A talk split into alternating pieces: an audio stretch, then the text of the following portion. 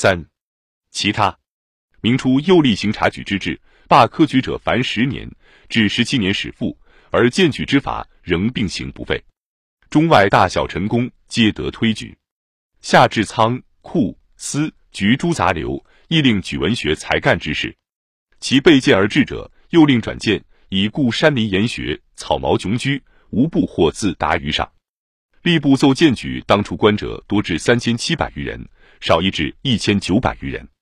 拔用人才，不拘资格，有布衣登大辽者不可胜数。有敬拜为大学士者，有起家为尚书、侍郎者。永乐间荐举几家，犹有内受翰林，外受藩司者。又比富户，其民皆得进谏，奏对称旨，者于美官。又奖励人民尚书言事，凡百官、布衣、百工、技艺之人，皆得上书，并举直至御前奏文。严吉宣、英、刘封未替，虽生平日久，堂弟深严，而逢业布衣。刀笔院使报官之冗吏和歌之庶族朝臣封事悉达帝婚，采纳者荣显，报罢者亦不罪。应景之计尚不可胜数。有六科给事中长封伯，谓之科参。给事中原属门下省，明代罢去门下省长官，而独存六科给事中。指陛下科，其有不便？给事中德伯正道部，谓之科参。六部之官，无敢抗科参而自行者。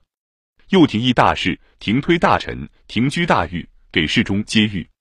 位虽低而权重。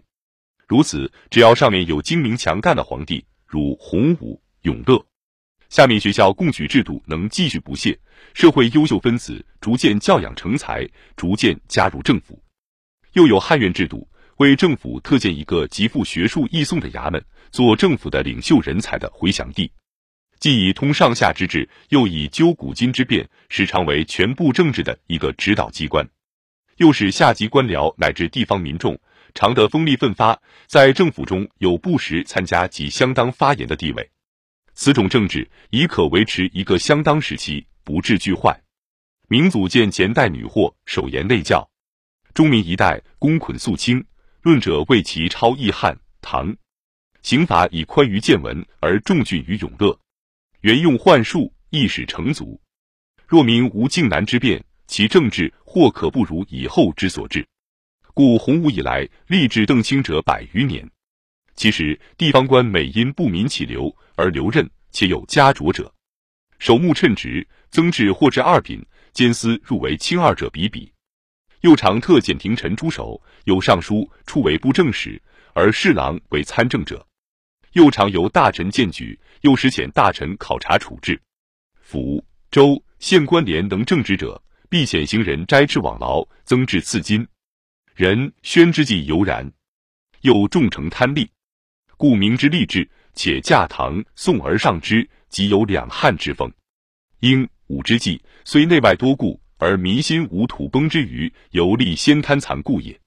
为英宗天顺以后，巡抚之际见专。监司、牧守不得自展事，乃成重内轻外之事。其他又如明初卫所制度，颇得唐府兵潜意。自京师达于郡县，皆立卫所。地系郡者设所，连郡者设卫。大帅以五千六百人为一位，千一百二十八人为一千户所，一百一十二人为百户所。外统于都司，内统于五军都督府。征伐则命将充总兵官，调卫所军领之。季旋，则将上所配印，官军各回卫所。每军给田五十亩为一分，或百亩、七十、三十、二十亩，以土地肥瘠为差。